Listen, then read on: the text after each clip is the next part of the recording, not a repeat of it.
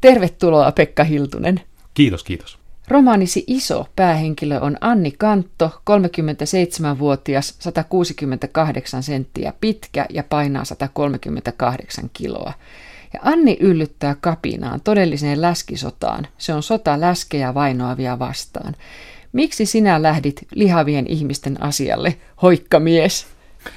Eihän Anni nyt ihan, ihan niin kuin noin vaan sinne rynnistä puolustamaan lihavia, että tämähän on kuvaus myöskin kaikista lihavuuteen liittyvistä tunteista. Ja Anni on varsinkin kirjan al- alkupuolella paksu nainen, niin hän on hyvin ahdistunut tämän ää, lihavuutensa kanssa. Hän joutuu käymään läpi niitä vaikeita tunteita, mitä lihavuuteen monilla liittyy. Että hänellä on itse asiassa suuren kamppailun takana se, että hän, hän lopulta rohkaistuu sanomaan, miltä se kaikki tuntuu. Ja mä halusin kuvata jotenkin sitä, miten lihavuus on kokemus. Lihavuus on, me jotenkin ajatellaan sitä, että se on – se on fysiologinen tila, se on meidän terveyttä, se on kiloja, jotka painaa jonkin verran, se on jonkinlaisia muotoja, mutta se on myös kokemus. Ja se, mä luulen, että se on jokaiselle meistä, joka joskus miettii painoaan isompaa tai pienempää, niin, niin se kokemus muodostuu hyvin paljon myöskin siitä muiden suhtautumisesta, ei pelkästään meidän omasta.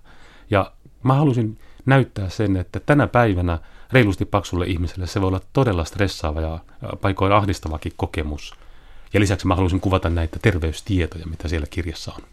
Sulla oli siinä heti se kohta tarjolla, ennen kuin ruvettiin tekemään tätä ohjelmaa, niin tarjolla, missä Anni yllyttää kapinaa. Joo, mä voisin vaikka lukea siitä, siitä pätkän tästä luvusta. Tämä on yksi näistä Annin puheista, mitä hän mielessään toivoo, että hän voisi sanoa suorat sanat maailmalle. Minä kutsun tähän rintamaan kaikki naiset. Meillä on eniten hävittävää. Meitä läskin demonisointi eniten kouraisee. Meidät sillä joka päivä paheksutaan ja lannistetaan hiljaisiksi, käpertymään itseemme. Meiltä se vie voiman, koska useimmat naiset käyttävät enemmän aikaa painonsa kuin politiikan miettimiseen.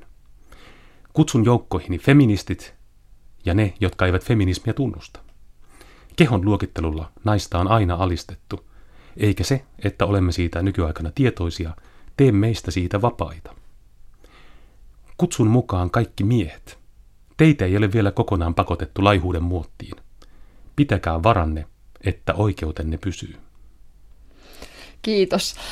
Sen verran taustoistasi Pekka Hiltunen, että olet Mondolehden toimituspäällikkö ja ennen isoa sinulta ilmestyy kaksi trilleriä Vilpittömästi sinun ja Sysipimeä ja niissäkin olet puolustanut vähemmistöjä.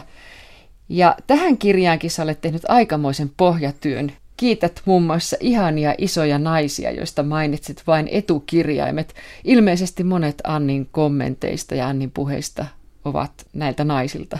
No itse asiassa eivät suoraan keneltäkään yksittäiseltä naiselta. Että... Ai mä ajattelin, että sä olet jalkautunut siihen heidän pariinsa. mä, mä, mä, olen haastatellut tätä kirjaa varten. Sitten kun mä olin kirjoittanut kirjasta tavallaan ensimmäisen version, niin mä, mä halusin testata ajatuksia. Ja mä ajattelin, että mähän olen suomalainen mies, mistä mä nyt välttämättä osaan eläytyä isokokoisen naisen rooliin niin, niin täydellisesti, niin samalla tavalla kun mä hankin tähän paljon terveystietoa haastattelemalla asiantuntijoita, lääkäreitä, psykologeja, jotka on tekemisissä ää, lihavuushoitajien kanssa, niin sitten mä halusin testata sitä, että miten nämä Annin elämään mun kuvittelemat asiat, miten ne toimis käytännössä.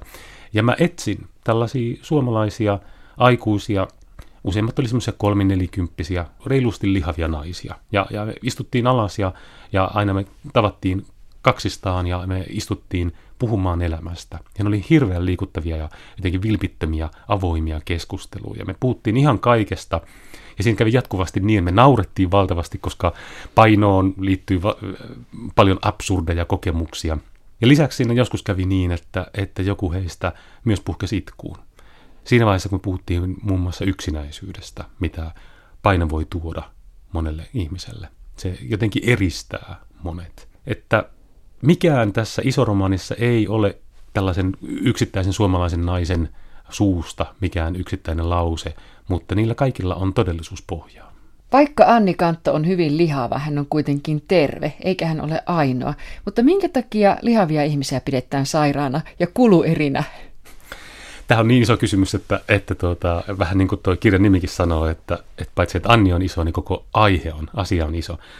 tota, hyvin vaikea sanoa lyhyesti, mistä kaikessa johtuu. Mä luulen, että, että siinä on, että mehän ollaan noin 100 vuotta, ehkä 150 vuotta eletty länsimaisessa yhteiskunnassa sellaisen kasvavan tietoisuuden vallassa, että painosta on tehty yhä enemmän sellainen paheksuttava, vaarallinen asia. Siitä on tullut vähän joka puolella väijyvä uhka. Se, voisi jopa sanoa, että se on jo, jollain lailla demonisoitu. Siitä on tullut jo yli pelottava asia. Se, sen kontolle pannaan asioita, jotka eivät pidä paikkaansa. Ja ne perustuu osaksi tietysti oikeisiin terveystutkimuksiin. Kyllähän isolla painolla on kistattomia terveysvaikutuksia. Se voi tuoda ihmiselle terveysongelmia, sairauksia, erilaisia vaivoja, mutta jotenkin se ei näytä pääsevän julkisuuteen se, että paino ei välttämättä aiheuta näitä, ja jonkinlainen äh, lievä ylipaino tai lievät, lievät runsaat kilot, niin niillä ei välttämättä ole minkäänlaista vaikutusta terveyteen. Sitä ajatusta ei haluta nostaa esiin. Mä halusin käsitellä tässä sitä kehitystä, mikä meillä on ollut globaalisti maailmassa, miten painosta on tullut kaikkialle väijyvä uhka, kaikkialle meidän kulttuurissa paheksuttu asia, sellainen, josta me toppuutellaan itseämme ja muita – ja sitten mikä se voisi olla se tie, minne mennään, jos me ymmärtäisimme painoa paremmin. Mutta sä mainitsit tässä amerikkalaisen tutkijan J. Erik Oliverin tutkimuksesta. Kerrotko tästä? Tämä on musta hirveän mielenkiintoinen. Joo, mä voin näyttää sulle sen kirjan, mikä mulla on.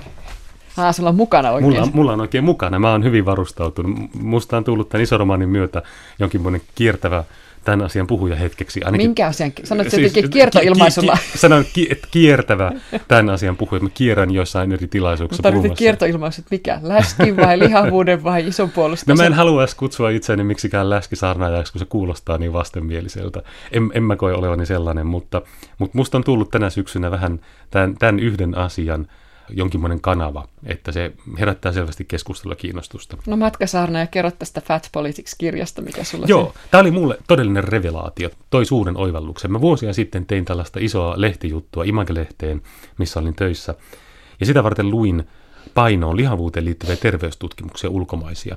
Ja, ja mä olin ällistynyt, kun mä oon aina kasvanut siihen ajatukseen, että niin kuin useimmat suomalaiset, että, että lihavuus on jonkinlainen terveyshaitta. Ihan kiistaton ongelma ihmisille. Mutta nämä tutkimukset kertokin, että, että lihavuutta syyllistetään ihan väärin monista sairauksista. Että se ei aiheuta oikeasti monia niistä vaivoista, mitä sen kontolle laitetaan. Ja sitten miten tämä voi pitää paikkansa, että miksi Yhdysvalloissa julkaistaan tämmöisiä niin, niin kuin vakavasti otettavat tieteentekijät julkaisee tällaisia kirjoja, ja, ja miksi näistä ei puhuta Suomessa. Ja mä halusin jatkaa sen jutun jälkeen tätä aihetta, ja tämä J. Erik Oliver tässä Fat Politics-kirjassaan kiteyttää hirveän hyvin sen miten maailmassa on päässyt käymään näin, että, että lihavuudesta on tullut tällainen demoni. Siinä on usein kyse näköharhasta, si- siitä, että kansanterveystutkimuksia tehdään aika karkealla mittareilla. Usein katsotaan, että onko jollain väestön osalla, onko niillä tauteja, jotain sairauksia tai vaivoja, ja sitten katsotaan painoindeksin mukaan, että onko ne lihavia, keskipainoisia tai hoikkia. Ja sitten on oletettu, että ne ongelmat johtuisi siitä isosta painosta, jos sitä löytyy tavallista enemmän niiltä paksummilta ihmisiltä.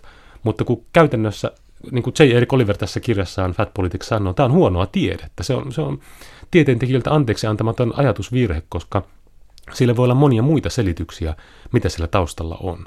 Ja hän tuo hirveän hyvin esiin sen, kuten moni muukin amerikkalainen tutkija, että todellisuudessa monen niistä vaivoista, mitä me uskotaan, että lihavuus aiheuttaa, niin niiden taustalla on ihan muut asiat. Huono ruokavalio tai liikkumattomuus. Ja koska ne aiheuttaa myös lihavuutta, silloin näitä löytyy samoilta ihmisiltä. Et siksi lihavilta ihmisiltä löytyy vähän enemmän näitä vaivoja kuin vaikka keskipainoisilta. Mutta minkä takia tämä ajatus, että tämä tutkimustulos niin ei ole levinnyt laajemmalle? Eihän, eihän Suomessakaan esimerkiksi, en mä ainakaan törmännyt lihavuustutkijat puhuisi tästä päinvastoin. En, ei ne puhukaan. Se on liian vaikea asia koska äh, lihavuus kiistatta lisääntyy. Meillä on yhä enemmän paksumpia ihmisiä. länsimainen elämäntapa, tämä meidän moderni kaupunkilainen elämäntapa tekee meistä vähän paksumpia. me annetaan periksi houkutukselle, syödään vähän enemmän ja kulutetaan vähän vähemmän energiaa. Ja silloin nämä lääketieteilijät, kun ne katsoo tätä lisääntyvää lihavuutta ja olettavat, että se aiheuttaa väistämättä sairauksia tai ainakin sairauksien riskin, heidän tapansa ratkoa sitä on tuomita lihavuus. Lähteä siitä, että pyritään lihavuudesta eroon totaalisesti, tai ainakin kannustetaan ihmisiä laittumaan edes jonkin verran. Ja se on aika kestämätön ratkaisu, koska viime aikoina on tullut julkisuuteen myöskin paljon tutkimuksia siitä, että pysyvä laihduttaminen, painon pudottaminen on älyttömän vaikea. Keho rupeaa ikään kuin pitämään kiinni siitä painosta. Ja silloin monelle, monelta ihmistä se ei vaan onnistu. Ja siksi mä oon isossa halunnut tuoda esiin sellaista nykyistä terveysajattelua, että monelle ihmiselle, vähän paksummalle tai reilusti paksulle, niin jos se laittuminen ei onnistu pitkällä tähtäimellä, niin niille voisi olla paljon parempi ratkaisu niiden elämästä. Ne tavoittelisi hyvää, tervettä elämää siinä koossa, missä ne on, eikä jotain kilolukua. Miten se Anni sanokaan, että läski ei tapa, ei vaikka sitä kuinka paheksuttaisiin. Läski on ihmisessä enimmäkseen harmiton aine. Joo, läski on siitä jännä, äh, ihon alainen rasva on siitä jännä asia, että me ei oikeasti tiedetä monia asioita, vaikuttaako se niihin, tai se ei välttämättä vaikuta niihin kovin paljon. Nämä terveystutkimukset, kun niitä katsoo äh, laajalla otannalla, niin ne näyttää sen, että joissain tilanteissa esimerkiksi sydänkohtausten saaneiden kohdalla huomataan, että lievästi lihavat selviää niistä paremmin. Et me ollaan totuttu ajattelemaan, että lihavuus on jonkinlainen riski sydän- ja verisuonitaudelle, mutta oikeasti lievästi lihavat selviää niistä kohtauksista useammin hengissä ja terveempinä. Että ihonallinen rasva, sillä voi olla hyvin monimutkaisia vaikutuksia, joita tänä päivänä ei tiedetä. Me jotenkin ajatellaan, että ihminen on ratkaistu, että meidän keho ja lääketiede tietää meidät – ja, ja jotenkin me oltaisiin päästy perille siitä, mitä kaikkia painoa aiheuttaa, mutta näin ei ole. Voi olla, että lähivuosikymmeninä siitä selviää paljon sellaisia asioita, yllättäviä asioita, mitä me ei voida kuvitellakaan vielä. Niin Annin mukaan lihavuus ei ole sairaus eikä heikkouden osoitus, vaan ihmisen ominaisuus. Ja tätähän sä puolustat tässä kirjassa, tätä, että se on ihmisen ominaisuus. Joo, joo. Mä jotenkin ajattelen, että se on ehkä se tapa, millä sen voi parhaiten kuvata, koska se kertoo siitä, kuinka harmitonta lihavuus voi todellisuudessa ihmisen, ihmiselle fyysisesti olla. Ja mä ajattelen myöskin, että, että lihavuuden haitoista suuri osa tulee siitä henkisestä puolesta, sitä kokemuksesta, mistä puhuin tuossa vähän aikaisemmin, että, että se muiden suhtautuminen aiheuttaa ää, lihaville ihmisille stressiä, ja me tiedetään taas terveystutkimuksista, että stressi aiheuttaa oikeasti sairauksia ihmisille. Niin no Annihan kertoo kans varttuneensa ihmisinä, jota melkein kaikki ympärillä haluavat tavalla tai toisella muuttaa. Minkä takia ihmisillä on oikeus mielestään puuttua lihavien ihmisten ulkonäköön ja syömiseen? saada kommentoida sitä. Kyllähän säkin tiedät, että tämmöistä tapahtuu. Totta kai, siis, siksi mä kirjoitin koko kirjan, että, että nä, tähän suuntaan me ollaan var, varmasti menossa, että yhä enemmän me tuomitaan ja, ja paheksutaan lihavuutta ainakin epäsuorasti tänä päivänä, jos ei ihan, ihan suoraan kasvoista kasvoihin. Mä luulen, että siinä on kyse monestakin asiasta. Yksi on se, että mehän ei tänä päivänä oikein voida moralisoida toisten tekemisiä. Siitä on tullut jotenkin kiellettyä, että me ei voida päättää muiden elämäntavasta, onko se oikein tai väärin. Että niitä asioita on yhä vähemmän, millä me voidaan arvottaa muita ihmisiä. Mutta kehon muoto, lihavuus, jota me pidetään pahana asiana, niin se on sellainen yksinkertainen asia, josta me ainakin voidaan tuntea, että, että me itse mahdollisesti ollaan joko vähän parempia tai huonompia suhteessa muihin.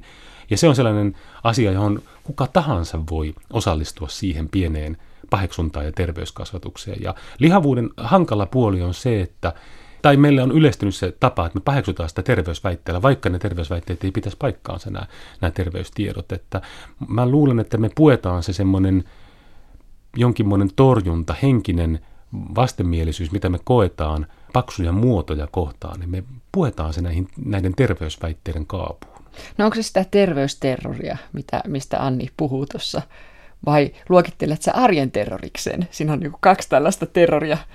Se on varmasti molempia. Että terrori on aika voimakas sana. Ehkä me ei ihan olla menty suomalaisessa arjessa vielä siihen asti, mutta meillähän on esimerkiksi viime vuonna Terveyden ja hyvinvoinnin laitos maan johtava tällainen terveydenhoitoa ohjaava instanssi, tutkimusinstanssi, aloitti kampanjan lihavuutta vastaan, ja että laitukaa suomalaiset. Sehän on hyvä tarkoittava kampanja, mutta samalla se myöskin tuomitsee lihavuuden jo sinällään ongelmaksi, että en, en mä kutsuisi sitä terroriksi, mutta mä haluaisin herättää keskustelua siitä, että millä perusteella ne tällaiseen lähtee. Miksi ne ei esimerkiksi pyri tekemään yhteiskuntaa moniarvoisemmaksi tässä asiassa? Miksi ne ei pyri luomaan vaikkapa liikuntamahdollisuuksia kaiken kokoisille tai sitä, että paksummatkin ihmiset kehtaisi käydä lääkärissä? Oletko sitä mieltä, että paksummat ihmiset eivät kehtaa käydä lääkärissä? Monet ei. Siis monet välttelee, mähän tapasin näitä esimerkiksi näitä isokokoisia suomalaisia naisia tätä kirjaa tehdessä, niin monet heistä välttelee niitä tilanteita, joissa he joutuu jollain tavalla tai odottavat joutuvansa arvostelluksi. Esimerkiksi uimahallia, uimarantaa, kaikkia ti- tilanteita, joissa joutuu jollain tavalla paljastamaan sitä kehoa. Niin tietenkin niin kuin tällaisissa, mutta on. suhteessa lääkäriin. No suhteessa lääkärinkin kyllä, koska pari heistä kertoi ihan tilanteista, jossa heille oli tavallinen terveyskeskuslääkäri tai työpaikkalääkäri oli ruvennut puhumaan painohallinnasta, kun se vaiva, minkä takia oli ollut siellä, oli ollut aivan jokin muu. Siis, että sillä ei ole mitään tekemistä painon kanssa. Että osa lääkäristä, ei kaikki, osa lääkäreistä ja sairaanhoitajista jotenkin tänä päivänä pitää oikeutena ja velvollisuutenakin sitä, että kansalaisia pitää koko ajan vähän muistuttaa tästä painohallinnasta. Siis ihmiskunta lihoo, lihavia ihmisiä on enemmän kuin koskaan. Vähän väliä julkaistaan kaikenlaisia tilastoja ja raportteja, melkein kuin kilpaillaan, että missä on kaikkein lihavimmat lapset. Ja onko tämä sitä, mitä tämä sama tutkija, mistä äsken puhuttiin, ryhtyi tutkimaan toista asiaa, maailmaan levinnyttä lihavuushysteriaa tai läskihysteriaa? Joo, joo. Mä halusin iso romanissa jotenkin tuoda sen esiin, miten se arjessa toimii kuinka totaalista se on. Kuinka pienissä asioissa paksu ihminen voi kohdata sellaista nyreksintää tai, tai sitä, että häntä ei oteta vakavasti, häntä ei oteta samalla tavalla huomioon kuin muita ihmisiä, niin mä luulen, että sen taustalla on tämmöinen vääristynyt käsitys siitä, mitä kaikkea paino meille tekee. Siksi mä halusin kuvata sen ihan arkielämän tasolla Annin kaupungilla kävelemisen, syömisen, kaikkien tämmöisten asioiden kautta, että, että siellä taustalla vaikuttaa koko ajan sellainen pieni läskihysteria, miten lihaviin ihmisiin suhtaudutaan. Ja moni reilusti paksu ihminen joutuu aidosti tsemppaamaan ja, ja jotenkin ylittämään sen kynnyksen, kun he lähtee muiden ihmisten kanssa tekemisiin. Niin, lainaan taas Annia, että ja meidän on luotava uusi ymmärrys lihavuudesta. Mikä se Pekka Hiltunen on? Me, meidän täytyy hyväksyä se, että me ei tiedetä välttämättä kaikkia lihavuudesta ja osa siitä, mikä on se lihavuuden todellinen vaikutus, niin se voi olla, että sillä onkin myönteisiä vaikutuksia meihin, että, että me ymmärrettäisiin se, että, että lihavuus voi olla hyvin monenlaista. Jokaisen kilot eivät synny samalla tavalla, vaikka ne näyttävät ulospäin, ehkä näkyvät ulospäin samalla tavalla. Lihavuus on hirveän paljon monimuotoisempi ja monisyisempi asia. Ja myöskin se, täytyisi ymmärtää, että lihavuus on aika pysyvää usein. Moni kokee sen tosi ikävänä asiana, asiana, koska lihavuudesta on vaikea päästä eroon silloin, jos aikuisiällä sitä pääsee kertymään yli kiloja. Ja meidän täytyy luoda ratkaisuja sille, että kaiken kokoiset ihmiset pystyy tavoittelemaan terveellistä elämäntapaa. Että oikeasti olisi olemassa sellaista sallivuutta, että paksutkin ihmiset kehtaa tulla mukaan vaikka kuntosaleille, niillä on olemassa mahdollisesti niiden tarpeisiin suunniteltuja ryhmiä, laitteita, jumppatunteja, että yhteiskunta olisi vähän enemmän ottaisi huomioon ja mukautuisi siihen, että tänä aikana on entistä enemmän paksuja ihmisiä. Annetaan heille tilaa tulla mukaan. Niin, että meitä on eri painoisia enemmän kuin aikaisemmin ehkä. Sitäkö tarkoitat?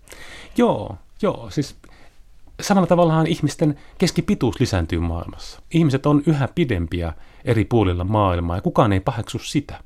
Se on jotenkin tuntuu, no, joo, se, se, se, tuntuu ihan itsestään selvältä meistä, että kukapa nyt paheksuisi vähän pitempää ihmistä. Sehän, on, sehän on, niin voi olla monen mielestä vaikka viehättävääkin, että joku on pitkä ja erottuu ja on, on jotenkin niin kuin, äh, vaikuttavan kokoinen, niin, niin miksi sitten äh, juuri paksuudesta, runsaista muodoista on tehty näin hankalan tuntuisia.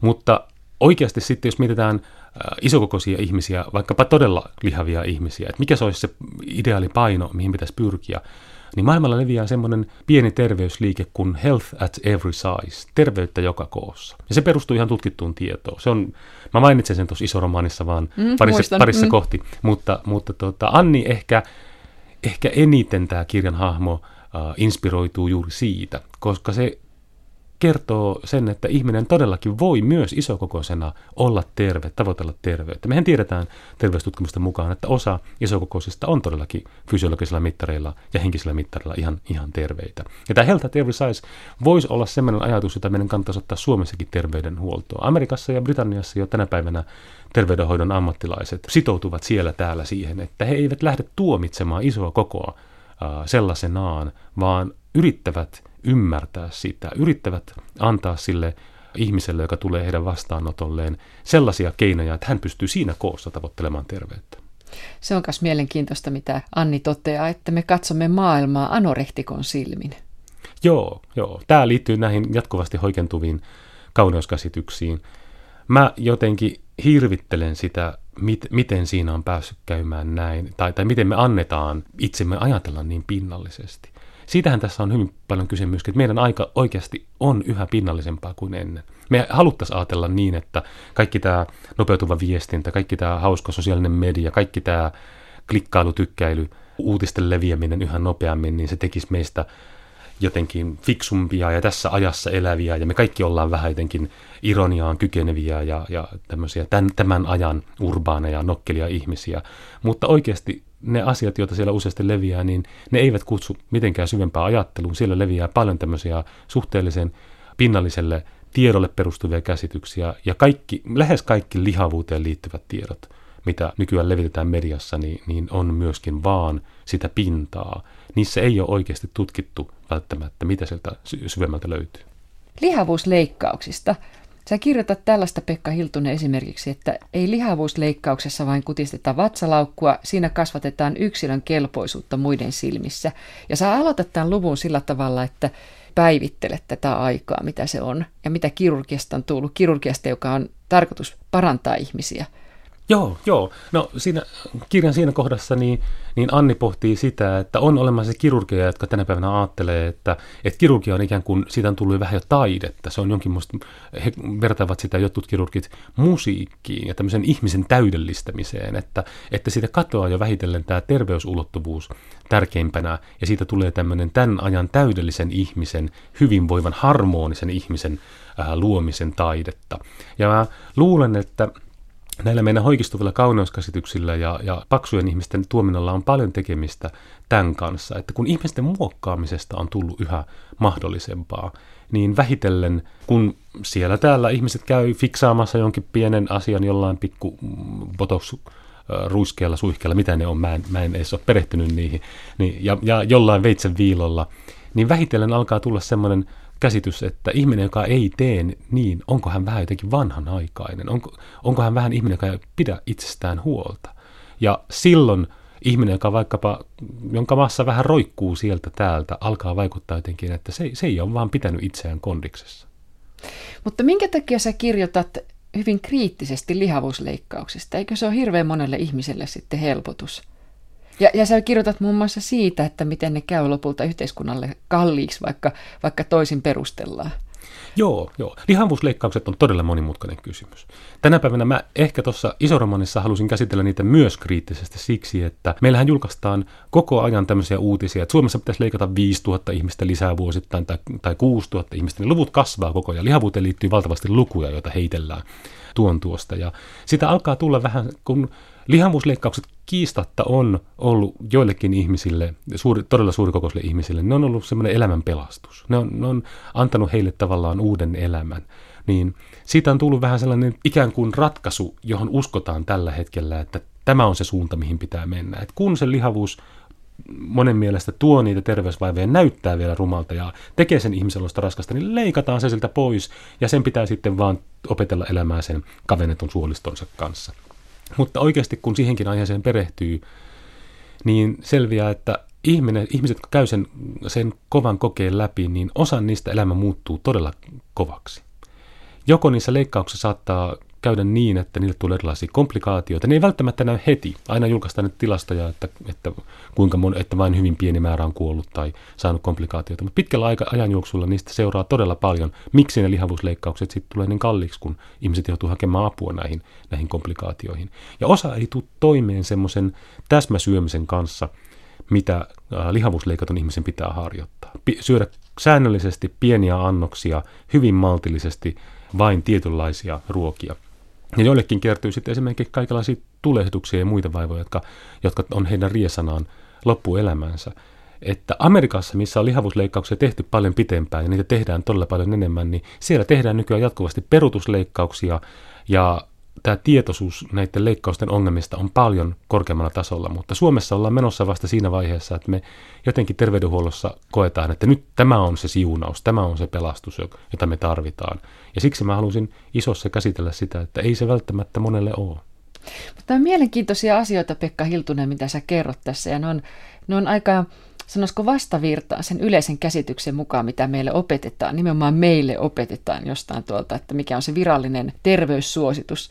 Ja luulisin, että nämä terveyden ammattilaiset täällä Suomessa, niin ne ei olisi ihan umpiossa eläviä. Minkä takia nämä asiat ei sitten tule täällä perille? Miksi tämmöisiä kriittisiä puheenvuoroja ei enemmän ole? Mä luulen, että siinä on kyse monesta asiasta. Yksi on se, että tätä kriittistä tietoa oikeasti ei täällä tiedetä. Että meidän terveydenhuolto ja se lääketieteellinen keskustelu, niin monessa muussakin asiassa on vallalla tämmöinen jonkinlainen suuntaus, johon kaikki uskovat sillä hetkellä. Tieteessähän puhutaan paradigmoista, että, että aina jokin näkemys on jonakin aikana se yleinen vallalla oleva, ja kaikki muut koetaan sille jotenkin haitallisiksi tai vastakkaisiksi, ja siksi ne eivät pääse esiin. Ja lihavuuskysymyksissä selvästi tänä päivänä me eletään sellaista paradigmaa tai, tai suurta ajatusmallia, että lihavuus on pahasta, hankkiudutaan siitä eroon. Ja siksi esimerkiksi ne tutkimustulokset, joissa kerrotaan vaikkapa, että, että lievä, lievästi lihavat ihmiset elää kaikkein pisimpään, tai jo, jossakin vaivoissa lihavuus voi jopa ihonallinen rasva auttaa niitä ihmisiä selviytymään, niin ne uutisoidaan semmoisella yksipalstaisena tiedeuutisena, joita ei oteta oikein vakavasti. Ja mä halusin kuvata isossa jotenkin myös sitä, että Annihan on ihminen, joka rakastaa tietoa. Sehän on se, sellainen niin ihminen, joka niin kuin ui tiedossa. Ja, ja sitten tänä aikana uh, me voidaan hankkia tietoa hyvin monista eri lähteistä. Se voi olla todella nautinnollinen tai elämään muuttava kokemus myös ihmiselle, kun sä hankit sellaista kriittistä uutta tietoa yhteiskunnasta. Ja mä halusin näyttää myöskin sen, että, että tiedon parissahan me jokainen eletään vähän omassa kuplassamme. Ja kuinka avoimia ne, ne kuplat on sille, sille ympärillä olevalle tiedolle, niin me jokainen vähän vastataan siitä, että kuinka paljon me halutaan kuulla aidosti vaikkapa me, meidän näkemysten vastakkaisia mielipiteitä. Uh, nykyään on mahdollista elää aika mukavasti lukien vaan uutisia, jotka tukee omia maailman katsomuksia tai vaikkapa terveystietonäkemyksiä, jo, joiden mukaan paino on pahasta. Että jokainen meistä voi aidosti elää tämän tämän tiedon vallassa ja olla ottamatta huomioon näitä kriittisiä tietoja. Ja sitten jos mennään ihan tuohon arkeen, niin tämä on kyllä tuttu lause, että Annia oikeasti rasittaa, että asia on yksinkertainen, pitää vain syödä vähemmän kuin kuluttaa. Se on se yksi, yksi lause, jota lihaville ihmisille hoetaan ja jota ne, mä sanon ne, vaikka tuota, en, en mäkään nyt mikään niin, niin kuin totta kai mäkin olen aikuisiellä niin joku sen kilon saanut. Mä oon niin, ihan hiljaa tällä toisella puolella. niin, niin tota, se on se lause, jota hoitaa ja si- siihen kiteytyy jotenkin se, että paino tuntuu meistä yksinkertaiselta asialta, koska myös onhan suuren painon kanssa niin raskaampi olla. Sehän on kiistatta se haitallinen puoli, mikä, mikä siitä on, että, että ison painon kanssa on raskaampi liikkua, raskaampi tehdä asioita, voi olla vähän hankalampi olla. Ja si- siihen se kiteytyy myöskin se jotenkin näihin yksinkertaistuksiin ja yksinkertaisiin totuuksiin, se, se miten me haluttaisiin lähestyä painoa. Se näyttää meistä vähän ikävältä monista, ne, ne paksut muodot. Kuvitellaan, että se aiheuttaa väistämättä ihmisille terveysongelmia, niin totta kai me halutaan silloin myöskin lähestyä sitä tämmöisillä halkipoikki pinoon ajatuksilla. Ja siihen liittyy tämä, että kuluta enemmän kuin syöt. Mutta sekin on taas näissä uusissa tutkimuksissa todettu, että se, se ei vaan onnistu monilta, että ihminen, joka on elämänsä aikana lihonut, yrittänyt laihduttaa joitain kertoja, mutta se paino on palannut eri syystä, hänen kehonsa kuluttaa eri tavalla energiaa vaikkapa liikunnassa kuin sellaisen, joka on pysynyt hoikkana tai keskipainoisena koko elämänsä. Niin ja sitten samaan aikaan mun mielestä tuntuu, että aika monet ihmiset elävät jonkinlaisessa välitilassa. Eivät ole koskaan sitä, mitä... Sä tainnut muuten viitatakin siihen täällä kirjassa. Joo, siis mä luulen, että se varsinkin sellaiselle ihmiselle, jotka on sitten, jos puhutaan paksusta ihmisistä, niin jotka on lihonnut aikuisiassa, niin niiden voi olla usein vaikeampi hyväksyä sitä, että niiden minäkuva on sellainen, että, että hehän ovat oikeastaan hoikkia ihmisiä tai, tai ainakin niin kuin keski, keskipainoisia, eivätkä aidosti lihavia, ja he jotenkin kieltävät sen jollain tasolla ajatuksissaan sen todellisen olemuksensa. Ja sitä kautta he eivät myöskään koskaan yritä muodostaa sen ympärille sellaista, että mä oon tässä, mä olen tällainen ihminen, miten mä voisin olla tyytyväinen tällaisena, vaan heistä on se, heillä on semmoinen ehkä elämän tuntu siellä taustalla, että se hyvä elämä alkaa sitten, kun ne kilot on pudonneet. Ja sitten on tämmöinen, mitä Anni vihaa hyvin kovasti. Ihmisen pitää olla rohkeasti oma itsensä, että ei pidä välittää liikaa muiden mielipiteistä. Ja Anni jatkaa, että se on kauniiden, menestyvien, vauraiden ihmisten illuusio. Joo, joo. Se on,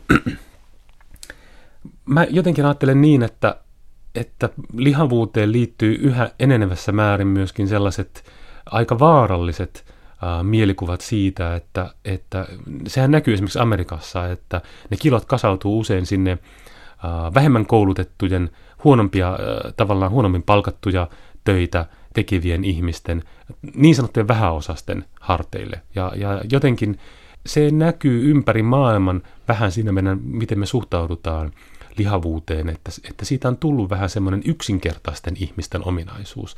Paksua ihmistä saattaa pitää jotenkin, niin, niin kuin, että häneltä ei odoteta sit, niin kuin ihan samaa kuin, kuin hoikemmelta, että, että hänen kuvitella, että hän ei pysty asioihin. Tai jos ihminen on jotenkin elämässä vaikka vaikka enimmäkseen ollut hoikassa kunnossa, että jossain kohti niin, niin tulee niitä kiloja, niin ajatellaan, että se on päästänyt jotenkin itsensä menemään. Että, että se, nyt, Luovuttanut. Niin, että sillä menee jotenkin huonosti, ikään kuin se olisi menettänyt itsekurinsa.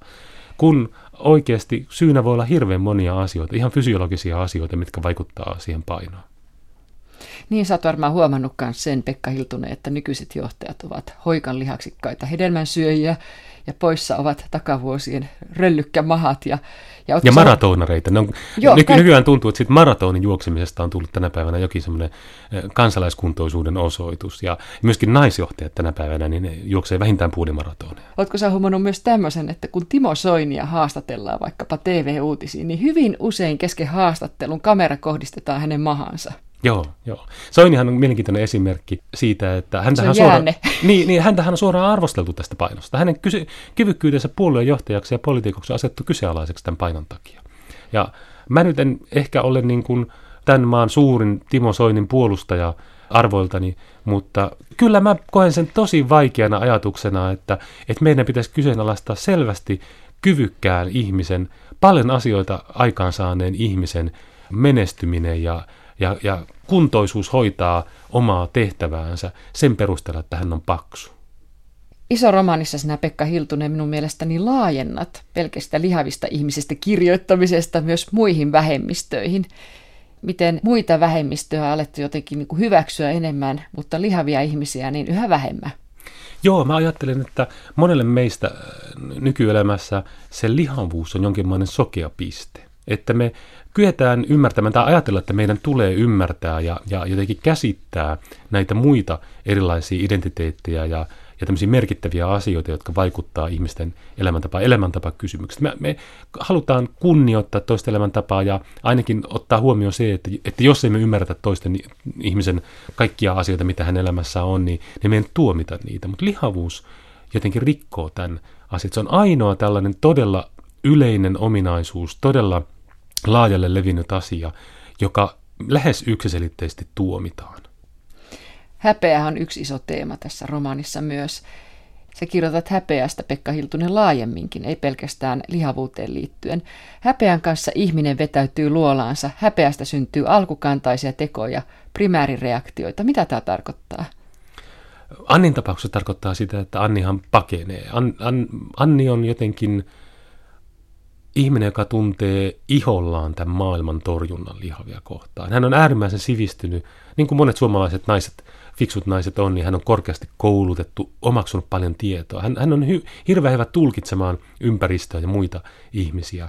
Ja, ja sitten kun hän tajuaa joissain tilanteissa, kuinka karkeasti jotkut ihmiset ajattelevat hänestä ja hänen kaltaisistaan, niin, niin siitä syntyy sellainen niin pohjaton häpeä, joka saa ihmisen mahdollisesti vetäytymään. Ja iso romania tehdessä, kun mä haastattelin joitain näitä suomalaisia naisia sitä kirjaa varten, ja sitten olen perehtynyt siihen aiheeseen muutenkin, niin mä luulen, että vaikeimpia asioita lihavuudessa voi olla tämä eristävä vaikutus, yksinäisyys, mi- mihin se voi johtaa. Että, että ihmiselle tulee liian vaikeaksi lähteä ihmisten ilmoille, lähteä liikkumaan, lähteä kuntosalille, lähteä vaikka lenkille, jos he kokee jatkuvasti sellaista pientä epäonnistumista ja, ja, ja miettivät, että että mitä ne muut ajattelevat.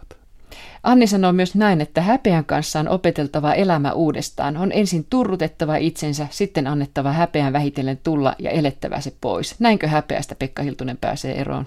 Se on Annin selviytymiskeino siinä tilanteessa. Se on, se on ihminen, joka on kokenut todella kovia ja, ja äh, tajuaa, että, että hän, hän on menettänyt jotenkin elämässä sen asioiden hallintakyvyn Ja, ja jos hän ei pysähdy, niin, niin hän saattaa tehdä jonkinlaisia virheitä tai, tai ajautua jonkinlaisiin paniikkiratkaisuihin. Ja, ja se on, mä luulen, että jonkinlaisella elämäntuntemuksella, mitä, mitä on tullut tässä, niin se voi liittyä moneen muuhunkin asiaan kuin vaikkapa kehoon tai, tai siihen, minkälainen kokemus ihmisellä on itsestään. Että moni meistä, kun käy jossain ehkä elämänvaiheessa läpi jonkin tämmöisen vaikean paikan, niin me tarvitaan siinä kohti myös pysähtymistä, sitä, että me jotenkin keskitytään tuntemaan ne tunteet, se kokemus, että annetaan niille se henkinen tila ja sen jälkeen vasta lähdetään tavoittelemaan sitä vahvempaa elämää. Mä jotenkin halusin tässä Cyrano de Bergerac kohdassa, mitä, mikä täällä on yhdessä luvussa, niin mä halusin kuvata sellaista tilannetta, että paksu ihminen tietää todella kaikki ne loukkaukset ja kaikki sen, kaiken sen pilkan, ää, mitä häneen ja hänen kaltaisiinsa kohdistuu. Ja, ja tässä tilan, tilanteessa Anni tämmöisen klassisen näytelmän, ää, ranskalaisen näytelmän esimerkin mukaisesti ää, ottaa siitä itselleen aseen. Hän, hän tavallaan ikään kuin ää, pilkkaa paksuja ihmisiä terävämmin kuin kukaan muu siihen pystyy. Läski, ne sanoo, voi mikä ruma läski, on heillä aivoin tilalla vain silkka mäski. Ei pahempaa sanaa, ei huutoa muuta, kun pilkka huudollansa voisi tavoitella kuuta. Kas tässä oppitunti, aiheena läskin loukkaus. Ei läskin lyömiseen riitä pelkkä moukkaus. Ois huuto hyökkäävämpi. Varokaa norsu, ei suojaa siltä anna kivimuuri, ei korsu. Ystävällisempi. Kappas tankki laivaa. Sen kepeys sanojalleen ei tuota vaivaa. Kirous kuvaileva. Voi hehto persettä. On törky turvalle tuo hienointa mettä. Utelias haukku. Missä kohdin neiti loppuu? Saa lausuja sen, poistua hyvin hoppuun. Armollinen. Me ollaan kaikki Jumalan kuvia. Varoittava. Susta riittää patologeille huvia. Julma huuto. Täällä löyhkää ihran haju. Teologisempi. Sisään astui luojan huumorin taju. Eli suhtautumisessa lihavuuteen ei siis ole kyse oikeastaan lihavuudesta, vaan monesta monesta muusta asiasta. Siinä on kyse siitä, että minkä on meidän mielestä hyvä ihminen. Ja, ja miten, me ajat, miten me tiedetään tällä hetkellä terveydestä, tai oikeastaan ei tiedetä.